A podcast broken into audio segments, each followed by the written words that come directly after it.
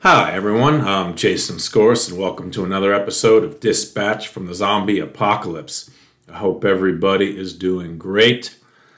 Today's episode is entitled Biden's Re-Election and the Long Game, and I'm going to return to some, you know, larger themes that aren't specific to recent news events, which is what I prefer to speak about.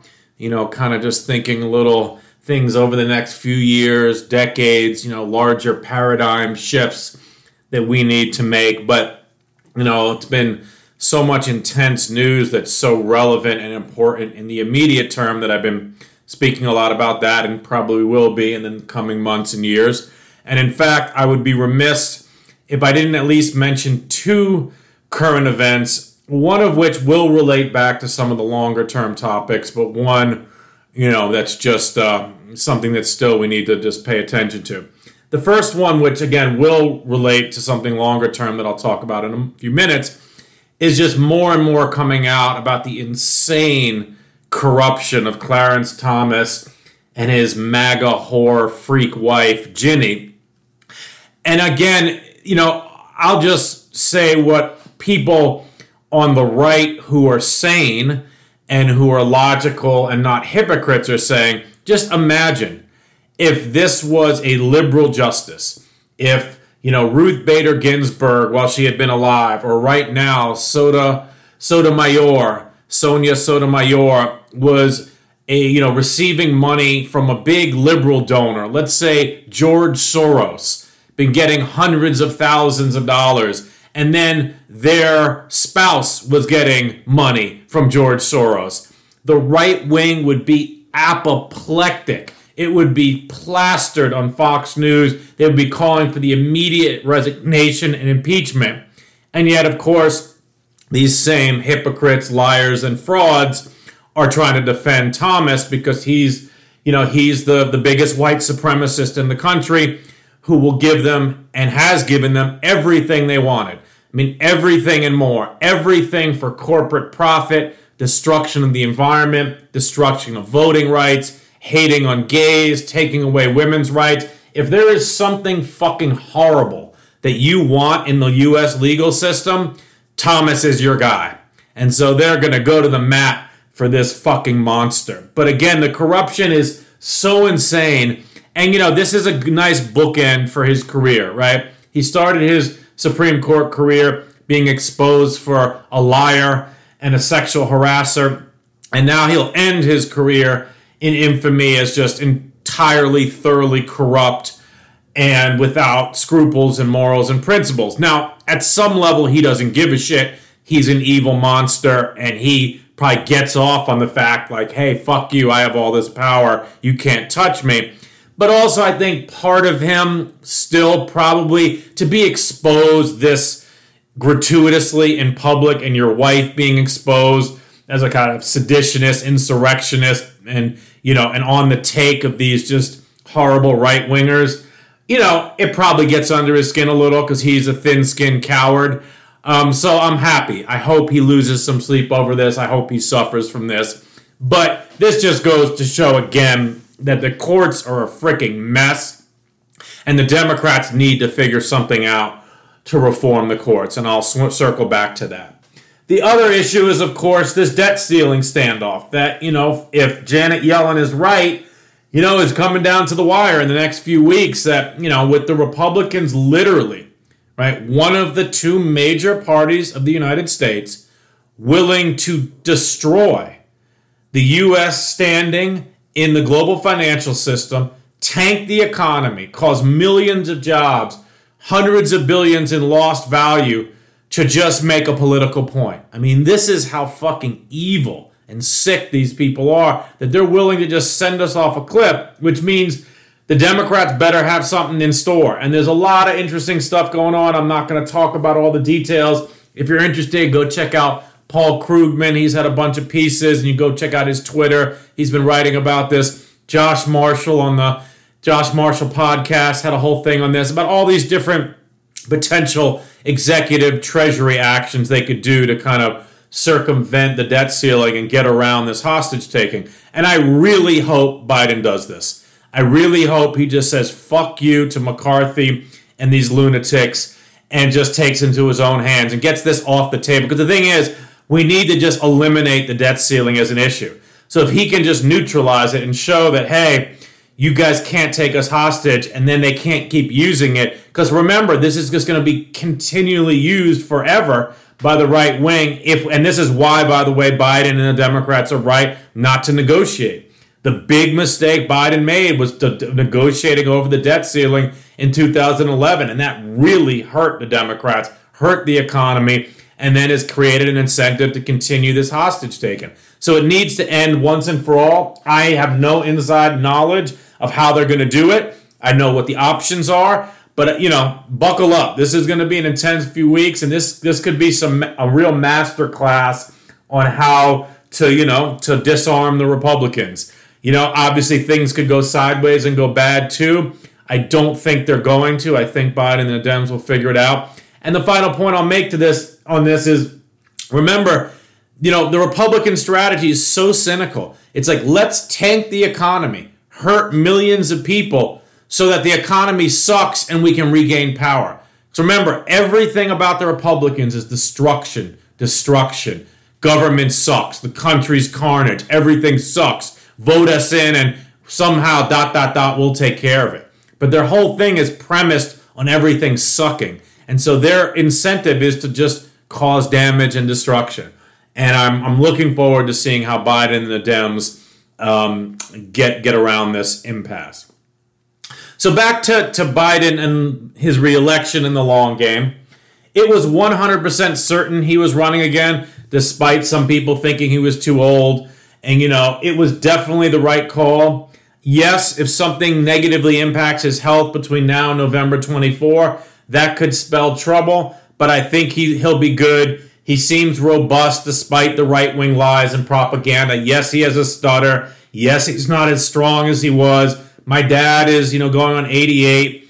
You know, I think Biden right now is 80. You know, I know plenty of 80 year olds who are completely lucid and fine. They're not, you know, they're not as agile as they were when they were 50. But, you know, I see nothing in there that he can't live a number of years. He, he's obviously has a good bill of health. He doesn't, you know, knock on wood. Again, he doesn't have cancer or something you know, he seems good. And and I'm not looking for somebody to have a beer with, right? The fact that I don't hear a lot from him and he's kind of quiet behind the scenes, that's a plus. And I think that should be a plus for more people. Who gives a shit about how often the president's out in public and stuff? Like, who cares? Again, he's not your friend, he's the president of the United States. He's been an incredibly good president, and I look forward to helping him get reelected. Uh, his re-election intro video was very good. I think it was about three minutes long. I'll link to it in the show notes because it's just a really solid video and gave me even more confidence that he's the, the right man for the job here um, for 2024. And as many others have pointed out, this is not you know a, a, a new insight from me. He leans very heavy into in this video into freedom. You know that Democrats protect freedom and it is just great to see Democrats no longer conceding freedom to the MAGA fascist coalition. You know, for decades, as almost as long as I've been alive, the Republicans have kind of claimed this mantle. We're the party of freedom, freedom, freedom, and kind of beaten Dem- Democrats and liberals over the head with it. It was always bullshit. Um, but now, the, when they're taking away women's rights, gay rights, they're literally banning books it's more bullshit than ever. So um, it's great to see him taking that mantle and just, you know, literally ripping it out of the hands of the right. And so, anyway, if you haven't seen his video, it's again, it's about three minutes, it's worth a view. Now, of course, we don't know who the Republican challenge is going to be, but it's likely going to be the twice impeached, indicted, treasonous sociopath that for some reason the Republican Party can't quit. And hmm, what word comes to mind that I might have heard before? Oh, cult. Yeah, right. It's a cult. But anyway, what Biden has an opportunity to do on a number of fronts beyond anything is to just defeat MAGA fascism, right? You know, this is really going to be key. It's just to defeat MAGA fascism. And again, the, the, the things that motivate the MAGA fascists, he can't defeat those, but he can at least defeat the, the this most immediate incarnation of MAGA fascism once and for all. And I want to be clear that America is incredibly fucked up, right? And the system is so rigged against democracy and majority rule and the Democrats, especially the courts, that Biden can't produce miracles here, right? He can do some profound things.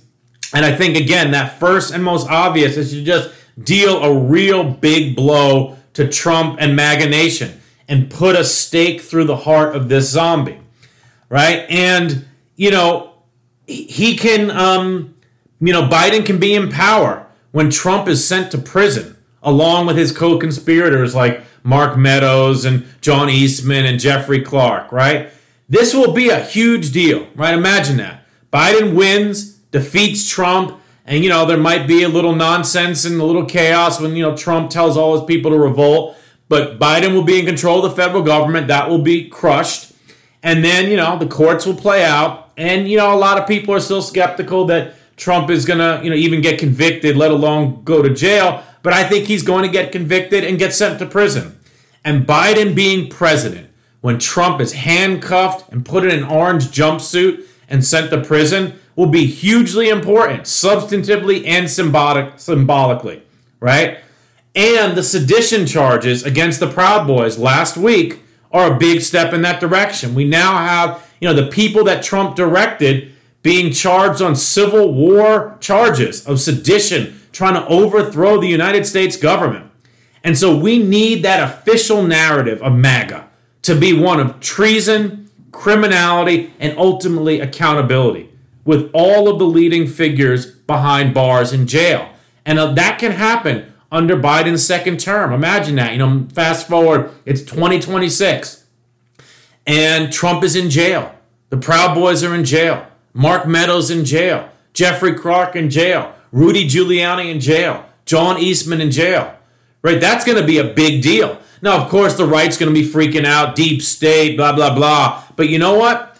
People are going to take note of that. Go, wow, the Democrats came in and they cleaned up shop and they locked these motherfuckers up, right? That will severely damage the far right because it will be really be the first time in American history showing that corrupt, powerful white people can be held to account and that we don't just turn away and say, oh, the past is the past, or oh, let's heal the nation and move on. No, no, no, no, no.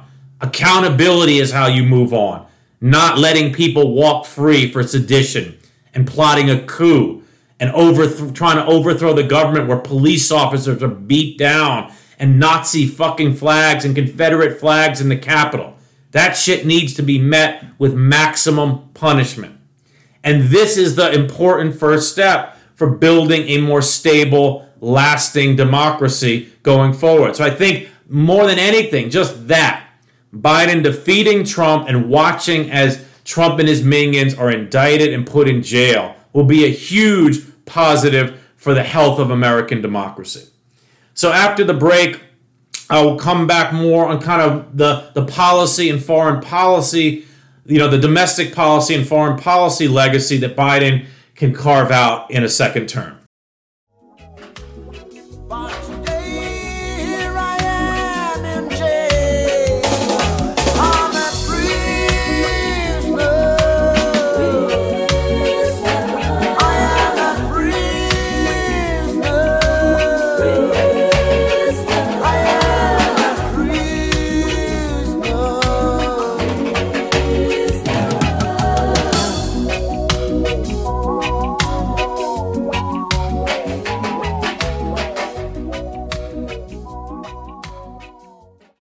Okay, so now moving on to kind of policies that I think Biden can really make big, you know, movements on in a second term. I'm going to outline three, two in the domestic sphere and one in foreign policy. And the foreign policy one actually is kind of two pieces. So, first, the biggest long term impact Biden can have is on climate. He can really oversee the remaking of the U.S. economy, ensuring you know electrification, decarbonization, new green energy sources. Right, his administration will be in charge of doling out hundreds of billions of dollars, and these are hundreds of billions of dollars from bills he already passed that that he doesn't need to get new legislation through. Right, so his Department of Transportation, his Department of Energy, his you know Environmental Protection Agency will be in charge of doling out these billions and billions of dollars over the entirety of his second term. Because remember, these bills have spending for a decade. They were very smart. They passed a decade's worth of funding in the first two years of the Biden administration so they can sit back and spend it for the next, you know, um, remainder of his first and second term. And having another four full years to implement these policies and make sure they're working is going to be huge and it will make it impossible to turn the clock back.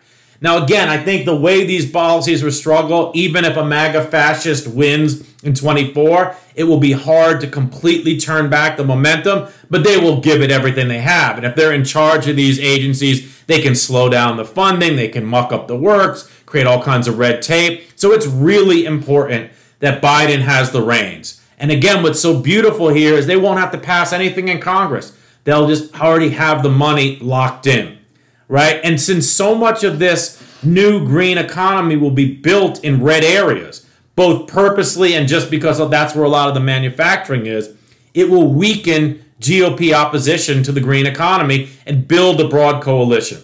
So I think this will probably be his biggest legacy if he gets a second term is to really oversee this green industrial policy to remake the US economy and help us meet our climate goals. So, before moving on to the second point, I want to address some of the criticism around Biden's approval of the Willow Pipeline project in Alaska. And so those of you don't follow, you know, environmental news, a lot of climate news, you might not even know about this, but this was a big deal. It's a big pipeline that's been kind of proposed and in the works for decades, and, and environmentalists were just, you know, and climate activists were really you know, urging the Biden administration to not approve that. So he and he did, and they're very upset. And you know, you have some young people saying, "Oh, I'm not going to vote for Biden next time," and I'll get to that in a moment. First up, I want to say I was disappointed with the decision, but I'm not super angry.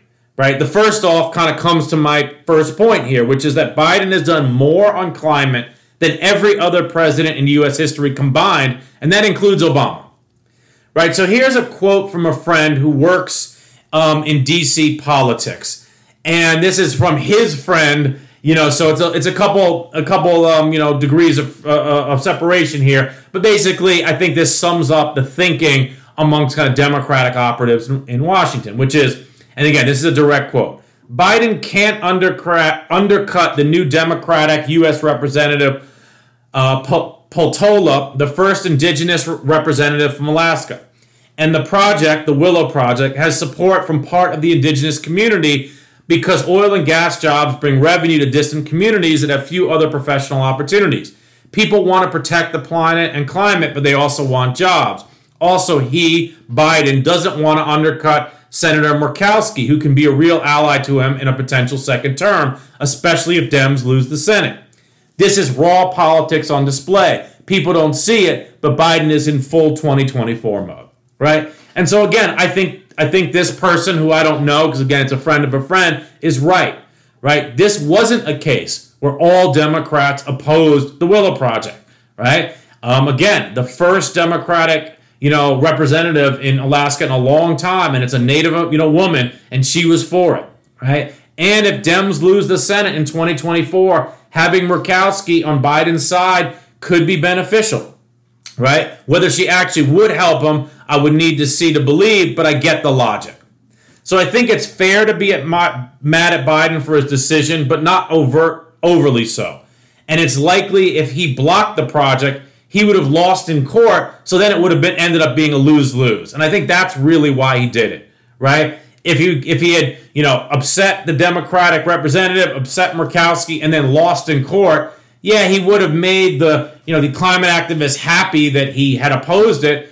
But he loses political support. The project goes ahead anyway, and I think he made the right choice.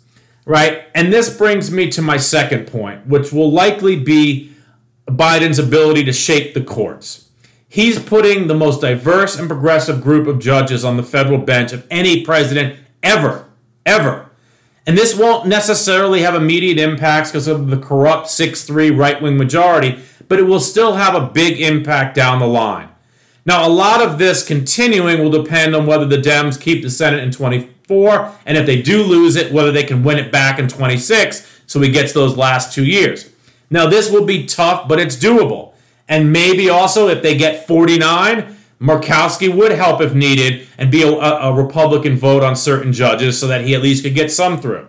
Also, maybe Dems will get lucky and Thomas or some other right wing nut job will die during Biden's second term and he can, you know, get another Supreme Court justice and help move the court back to sanity. Right? I doubt that Biden will get the numbers in the Senate to do the major reforms that are necessary, like expand the judiciary, but who knows? You know, either way, he'll have a big impact on the, you know, on the judges and in a very positive way. Moving on to my third point, this relates to the foreign policy front. Obviously, a Biden second term will have huge implications for Ukraine since Trump is a Putin stooge and would greatly weaken the Western alliance and NATO.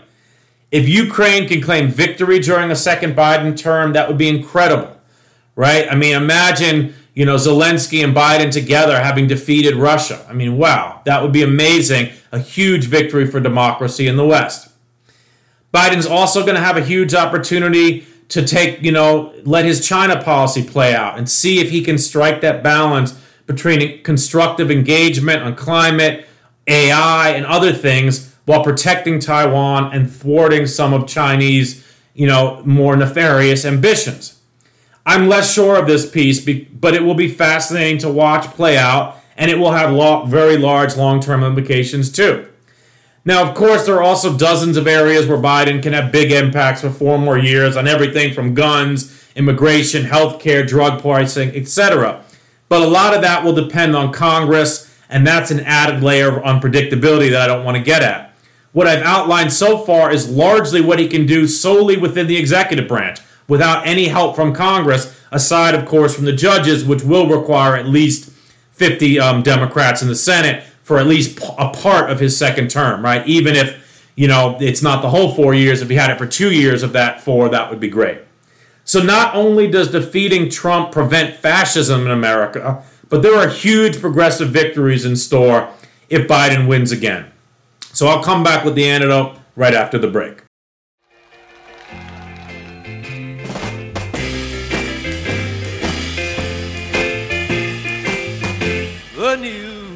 Out.